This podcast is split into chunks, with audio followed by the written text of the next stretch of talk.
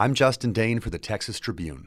President Donald Trump named U.S. Senator Ted Cruz, a Texas Republican, as a potential nominee to the U.S. Supreme Court.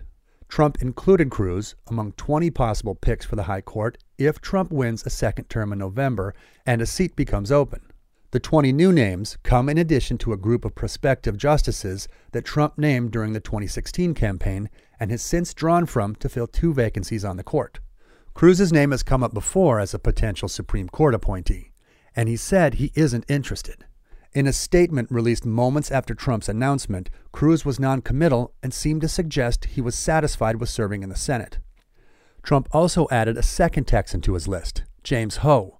Ho is a judge on the 5th U.S. Circuit Court of Appeals and former Texas Solicitor General. For more details, visit texastribune.org.